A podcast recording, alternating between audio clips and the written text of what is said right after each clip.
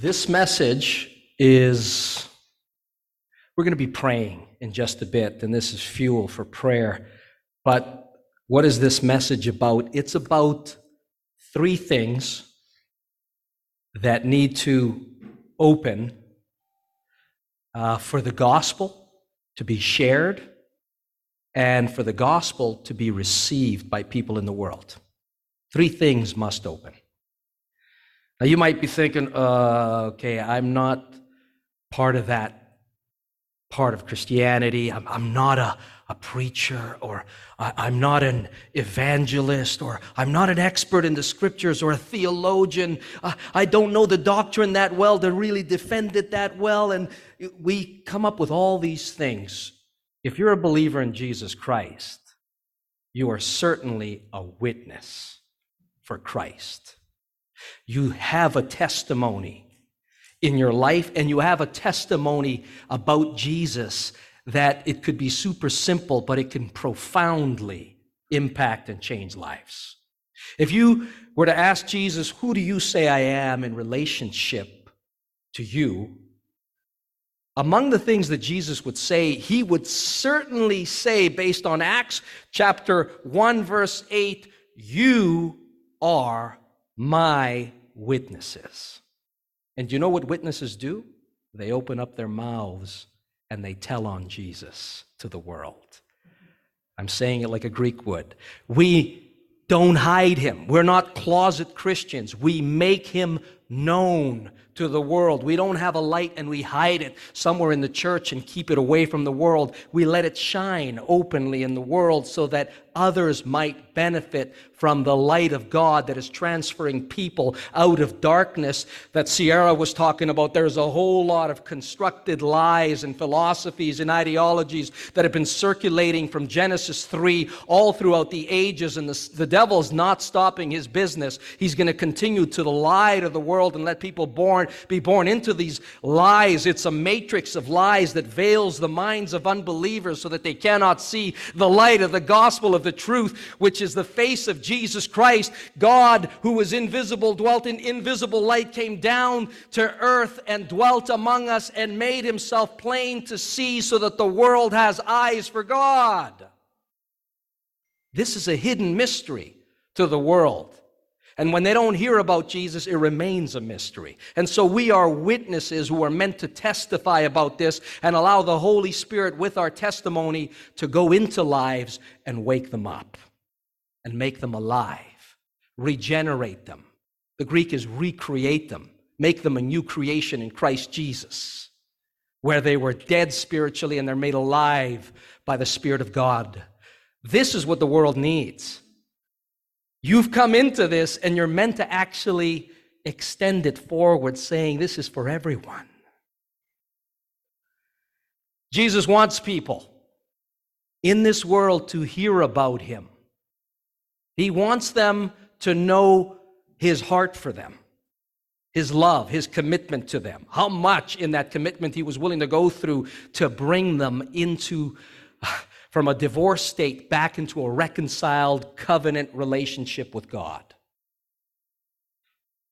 He wants people to turn to Him with belief and to yield to Him trust so that they might be saved, safe with Him, have a life and a hope and a future with Him.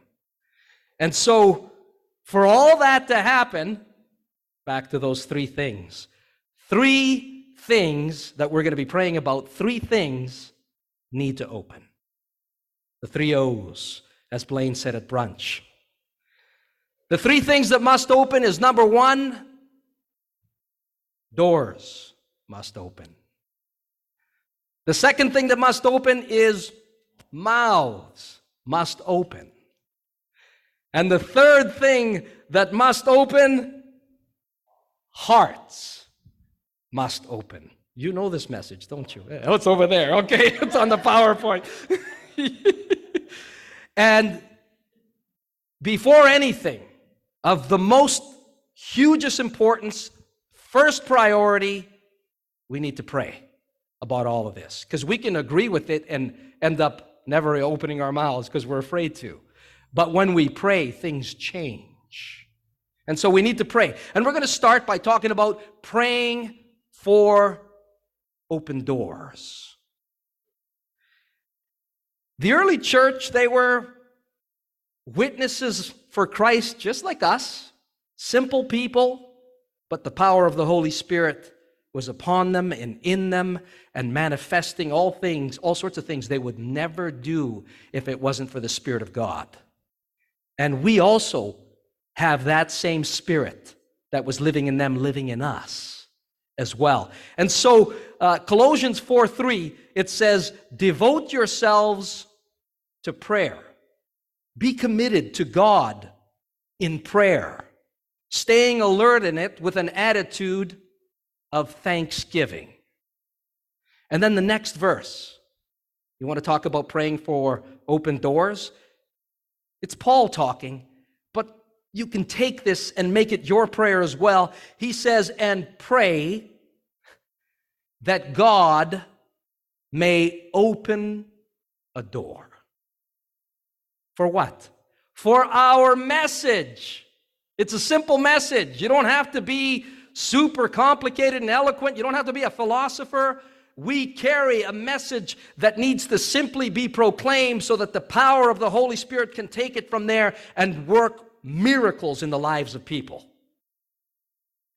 So he's praying for an open door for our message so that we might proclaim the mystery of Christ.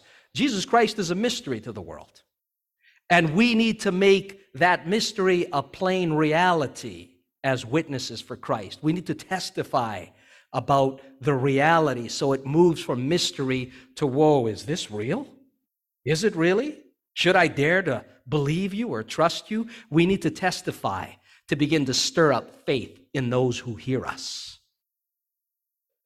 And so, what's the prayer request here in Colossians 4 3 really about? It's a desire to make Jesus known to more people in this world beyond ourselves, that they also might, just like we did, hear the message of Christ, believe it, call upon Him in a receptive way, and be saved. That's Romans chapter 10. But what exactly is praying for open doors? What does that mean? It means praying for divine opportunities. Praying for opportunities. When was the last time you woke up and prayed that God would open up an opportunity for you to shine for Him? We can shine for God with acts, and we can shine for God with words. They both go hand in hand. If you want to shine for God with acts, Jesus said, you know, you're the light of the world. He identified us as the light of the world, and he says, let your light shine in such a way that people see your good works, your acts, and as a result, it tracks into your source, where you're coming from with these acts. As a result, they will give glory to your Father in heaven. They will give thanks. They're like, if you're having these people do this, thank you, Lord. And they might even end up becoming worshipers, yielded in their trust to the Lord. So we shine with our acts. God has planned in advance for you as a workmanship of God created in Christ Jesus. You're a new creation in Christ. He has planned in advance for the remainder of your life from here on, He has planned in advance certain good works for you to do. It says we are His workmanship, created in Christ Jesus, to do good works which God has planned in advance for us to do. And so there are acts, but we can also shine with words. It doesn't omit talking about Him, or it doesn't mean do all the acts but never open up your mouth. It also involves opening up our mouths. And so we can actually shine by opening up our mouths and saying something that we know we're certain about is true. You can open up your mouth by engaging in that spiritual discussion. My dad used to have people over, and all he would say is, You believe in God? And it would lead sometimes to hours of spiritual discussion. You can open up your mouth and invite someone to where these spiritual discussions take place in a home, a small gathering, or in a building, in a large gathering. But we need to open up our mouths and courageously invite. You and I are meant to bridge people. We are messengers and ministers of reconciliation. We stand in the gap between God and those who are not with God yet, and we beckon them, we plead with them that they would be reconciled to the one who wants to, them to be reconciled to Him through Christ Jesus. We stand in that middle. It's simple. We don't need to complicate that. And we keep pointing and keep directing. And John, in the first letter of John, First John 1 3 to 4, he says, Our joy is completed, it's made complete, it's full when not only that you come into fellowship with us in our small gathering or big gathering, but you would come all the way into the fellowship that we have with God the Father and God the Son. He goes, That's when our joy will hit its all time high.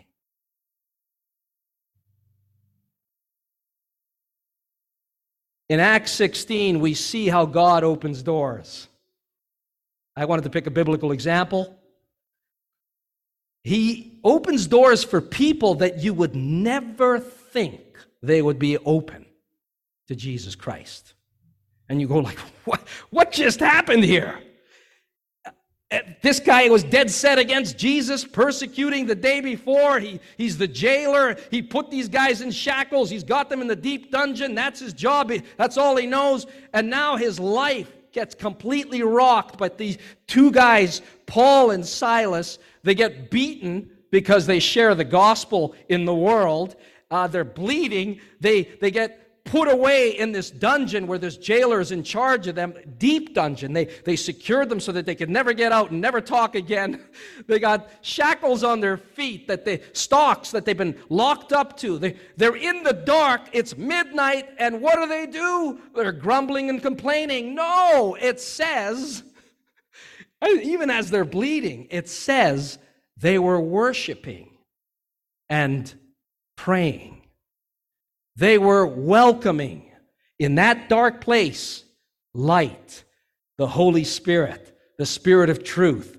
They, they were welcoming the atmosphere to shift. The other inmates, the prisoners, were listening to these guys. They're thinking, what are these guys saying? What are they doing? And suddenly, there's an earthquake, and the whole jail starts to shake. I would say God was going, uh huh, yeah, I like these prayers. I like what these guys are praying in this dungeon, in this dark place. And he shakes up the whole place. All the doors of the, of the jail cells open up, and the shackles on everyone's feet fall off. It's like a supernatural attention getting thing that God did right there. So you can bet everyone's attention now is on the supernatural. The jailer comes in, he thinks it's the end of his life. I'm ruined. It's been a jailbreak, but they're all still there. They bring torches and they're still there. He sees Paul and Silas and he falls to the ground. This brought him to his knees. And you're thinking, wow, God opened jail cells, but now he opened up a huge opportunity for inmates and this jailer and even the jailer's household eventually, because he took them home with them, with him. He's on the ground and he says, What do I got to do to be saved? Something happened to him to ask that question.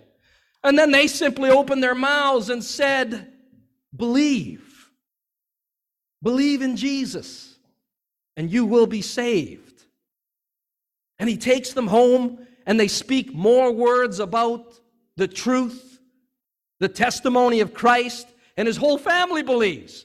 It says they believed and they were baptized. So when we pray for open doors, God supernaturally opens doors in surprising ways. I was in uh, Greece.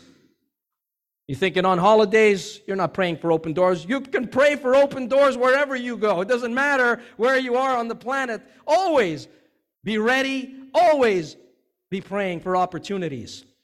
And so I'm in my mom's village, Prodromos. Right, mom? And this village is set on a mountainside, and I, I, wanted to go a little higher, beyond the village to the mountain to check it out. So I took a walk. Uh, I was away for hours on this mountainside. I took a little red Bible I had at the time. Do you remember that Bible? It's all melted away now from too many notes. And uh, I just spent some time out there in nature, loving it, loving God, abiding in His Word, fueling up, worshiping Him, and coming back really full. It was almost nighttime when I got back into the village again. And my uncle owns a tavern, shish kebabs and all that at night and it was Friday night. So it was a whole lot of drinking happening in the tavern. The tavern was lit up. It looked like, wow, in the darkness, look at that light. And I, I saw all the people fellowshipping over alcohol there. And I said, Lord, can I go? I want to be there. Some of them are relatives, some of them are just townspeople. And I just wanted to be there. And I felt like, green light, you go. And uh, I wanted to see what's going to happen. And I was ready. I spent a lot of time with the Lord that day, so I was ready to share something. I didn't know what to share, but I was ready to share. And as soon as I went in, I mingled a little bit, but then there was this guy in the corner with his buddies. I didn't know him that well, and he looked at me with anger. And then he came straight to me. And I'm thinking, whoa, what's wrong with this guy?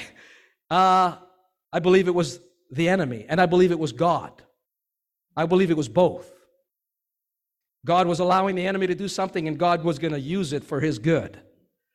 So this guy comes and he goes, You believe in God? You believe in God? Because he heard this guy believes in God. And I came ready, but he didn't let me talk.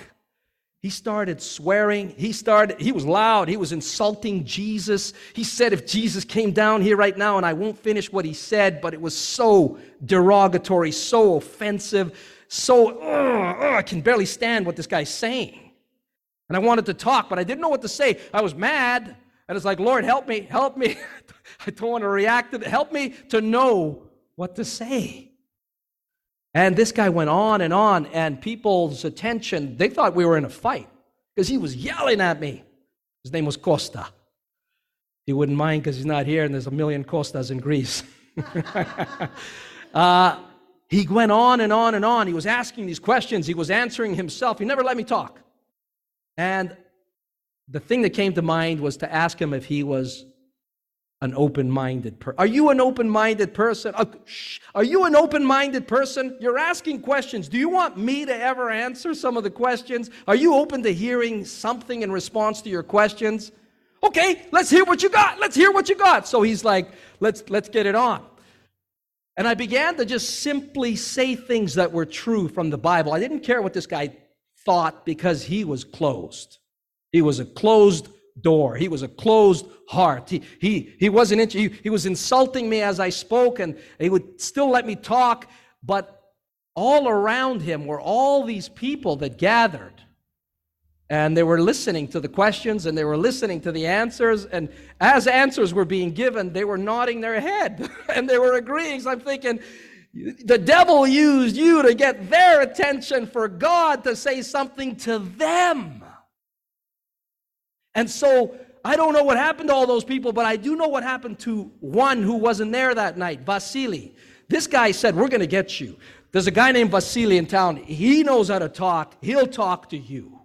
And uh, we're going to set it up. We set it up for Wednesday. We, we got together in the same tavern. We sit down, and Vasily's there and is way more controlled and way more gentle. And Vasily, he looks at me and he goes, I didn't know what we are going to talk about.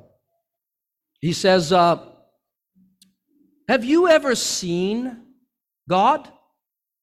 So he wasn't interested in debate or theology or anything. He was asking for an experience. I want the real deal. Have you ever seen him? And I looked at him and I'm thinking, this guy wants a testimony. He wants me to witness to the reality of the supernatural.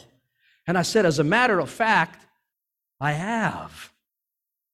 And I saw him in a way that I never thought I could see him. I said, years ago, you know, as a kid, I grew up, I heard about God, I believed he was real in a real simple way. But around 20 years old, I wanted to experience what you're talking about. And so I said to him, I believe you're real. And I believe so much that I believe right here, right now, in this bedroom, I should be able to see you with my eyes. And I should be able to hear you with my ears. And if I don't see you in my life, and if I don't hear you in my life, I would rather die. Very interesting prayer. But he took it. And suddenly there was an outpouring. The room changed. The Holy Spirit came the reality of the spirit world, the reality of me being dead spiritually and coming alive, something happened that changed the course of my entire life there. The Holy Spirit came. I was born from God's Spirit, I was born from above. Dead spirit came alive and my eyes opened. Jesus said, You will never see the kingdom of God unless you are born from above. And I said, I experienced what Jesus said, and you need to be born from above. And I dare you, forget the debate here tonight. I dare you to go home and sincerely, humbly call upon God for what you're looking for. Because He says, Call upon me with all your heart, seek me with all your heart, and I will be found by you, says the Lord. I dare you to put Him to the test on that. And that was the end of that. And I went home back to Canada. And one year later, my mom says this Vasily is, so they went and visited again, is in the church and he's worshiping God and he's part of their worship team. And I'm thinking, what? He must have met God. He must have went for it. Believer. He's a believer. I was there a few years ago. He's a believer. And he's laughing about that time back then. You know what he said to his buddies when I testified to him? Said, This guy really believes what he's saying. And that was enough to move him. God finished the job. God did the rise. God awakened his life to, to, to, the reality. But we are witnesses. All we need to do is testify with conviction and certainty and let the Holy Spirit have an opportunity to finish the job. Beyond praying for open doors, we need to pray for open mouths. Ephesians 6:19 Does fear come over you regarding this idea of being open out there in the world about Jesus? Do you feel afraid to do that? God knows that you and I are afraid.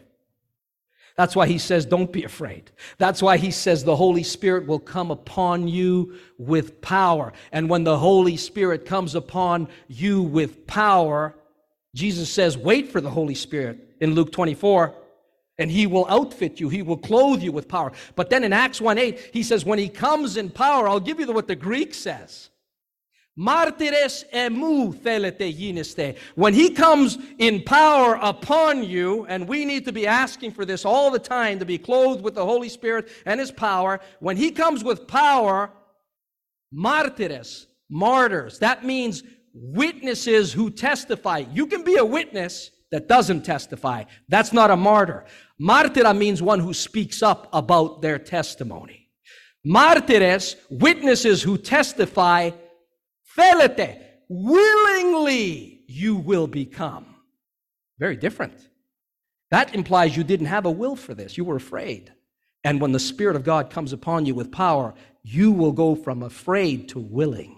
You will go from fear to courage because He brings a spirit of boldness and courageousness to take a closed mouth that's timid and reserved and open up and just dare to speak what God would supply in that moment of speaking. You know, believers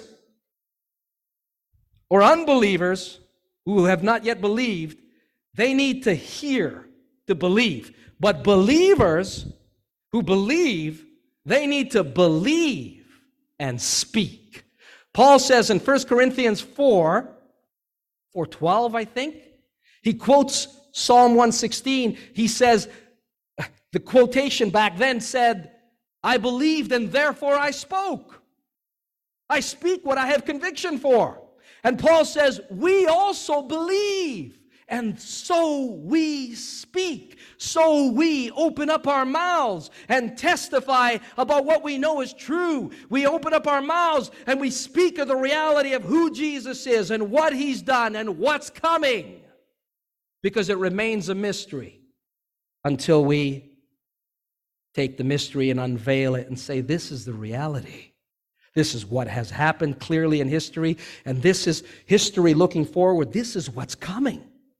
We're meant to testify. This is the testimony of Christ. We're meant to make that known.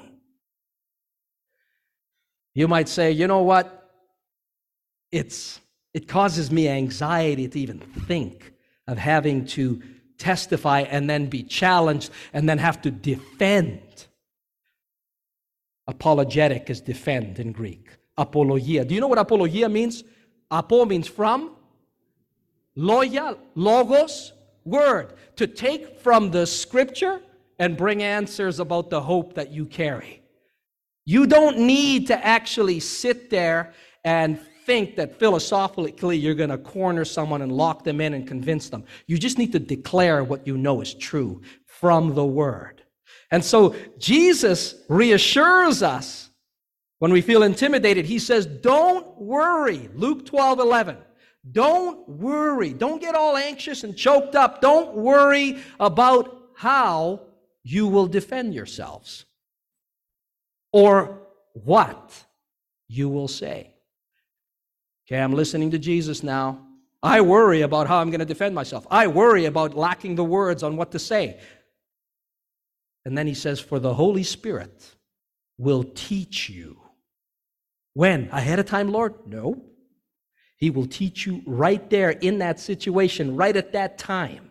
When you feel challenged and don't know what to say, He will teach you what to say right there at that time. Mark 13, 11, Jesus speaking about the same thing. He says, He will give you, supply you the words you're willing, and He's the supplier. He will give you the words. And then in uh, Matthew 10 19 from the NIV, this is how it says He says, Don't worry what to say or how to say it. Don't worry about the content and don't worry about the method of how you're going to speak to that person. He will supply you what to say, and He will even show you how to speak to that particular person. Jesus knows to, how to speak to all sorts of people. And he says, My, The Spirit of God, the Spirit of Christ in you, He will supply you what to say and how to say it. And so I found myself, you know, in a situation like that. I was downtown. I only went with my daughter to see this because I'd never been around a preacher who takes a microphone and just preaches in the public to anyone and everyone. And this guy brought a microphone and a little amplifier, and he was downtown at Portage, uh, Portage Place, and his name was Dory Love. He was coming from Toronto, crossing through Winnipeg, and he said, I'm going to cross through Canada. I'm going to preach to every downtown city. And I had a friend who said, Let's go see him. And so I went uh, with my daughter, and we were in the crowd, and I was watching. And then my friend said, Let me introduce you to him. And I went up there and got the introduction. This is my pastor, the person said. And then he looked at me and he goes, puts the mic right in my hand. He goes, You want to preach? And you, the first thought is, I never came prepared for this. I never came to do this. I came to watch, not to be the one who speaks. But he put it in my hand, and then this, don't worry. He will give you what to say and how to say. Guys, I had I had a blank blank mind. There was there was nothing to say yet. But when I decided in faith to believe Jesus at his word that he will supply me what to say and how to say it. I said, I heard someone ask a question out there Have you ever seen God? and as a matter of fact, as the human race, we have all seen him. And I began to preach about the invisible God becoming visible, the one who dwelt in unapproachable light becoming approachable. And then I started to preach on sin and I began to describe the anarchy, the, the, the rebellion, the, all sorts of things came out of my mouth. But it caught the attention of one person. There was a crowd, but they caught this attention of this one person who moved from South America to, to Winnipeg. And he wanted to talk to me afterwards, and he got together with me and he says, I've been drunk every single day, seven days a week for the last few years. I left South America to get away from all of that. And I still have a problem. Can you pray for me? I said, the Bible says, don't get intoxicated with alcohol, but instead be filled with the Holy Spirit. Don't come under the influence of intoxicants, but come under the influence of God. I said, if you do that, He's going to move you away from that. He will be the one who frees you. Do you want that? I dare to say this because sometimes you think, is this going to happen? Please, Lord. I said what your word says. He says, yes. And we start praying together. And I start getting dizzy in the prayer. I didn't expect that.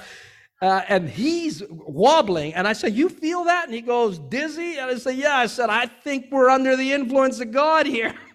and he said, his testimony, he said, You can testify about this today. I called him. His name is David Wilson. He, he's part of our church, he's part of my church house. He, after that day, he said he stopped drinking, he got a job, and he's cleaned up, and he's walking with God, and God did a miracle. The, the words are the words are not what changed this man's life. It was the Holy Spirit who met with us there. We just dared, both of us dared to trust, and He came and He closed in on our lives and He altered this man's life. He got what He asked for. And so pray for open mouths and don't doubt, even though you might speak simple things to people, don't doubt the power and the demonstration of the Holy Spirit. Paul says, I don't complicate the gospel. I speak it simply and I let the Holy Spirit demonstrate his power in people's lives. We want to pray for open hearts. This is the last one. So we pray for open door opportunities. We pray for open mouths, which are courageous willingness to speak about what we know is true and we need to pray for open hearts. What does praying for open hearts mean?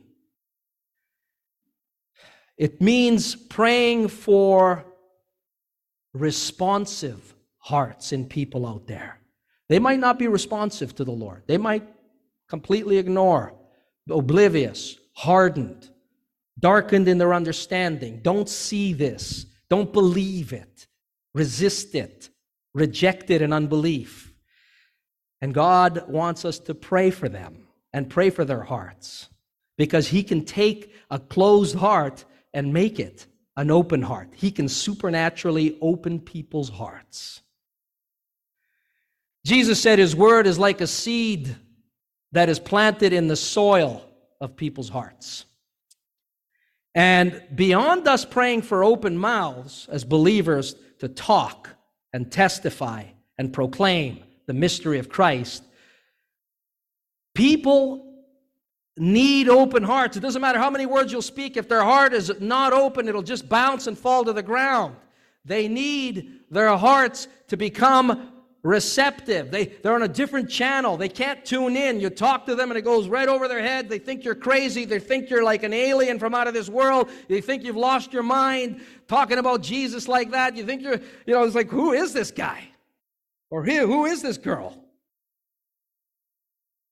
Paul says in uh, 2 Corinthians 4, verse 3 if our gospel, if the good news about Christ is veiled, Kalypsis is the word veil. If it's if our gospel is covered up in the people people's minds, they, they have this covering, they have this veil over their mind that no matter what we're saying out here on the outside, trying to reach them, if they're if the gospel is veiled, it, it's not going to get through to their minds. They're not going to see the truth. They're not going to see the light of the gospel.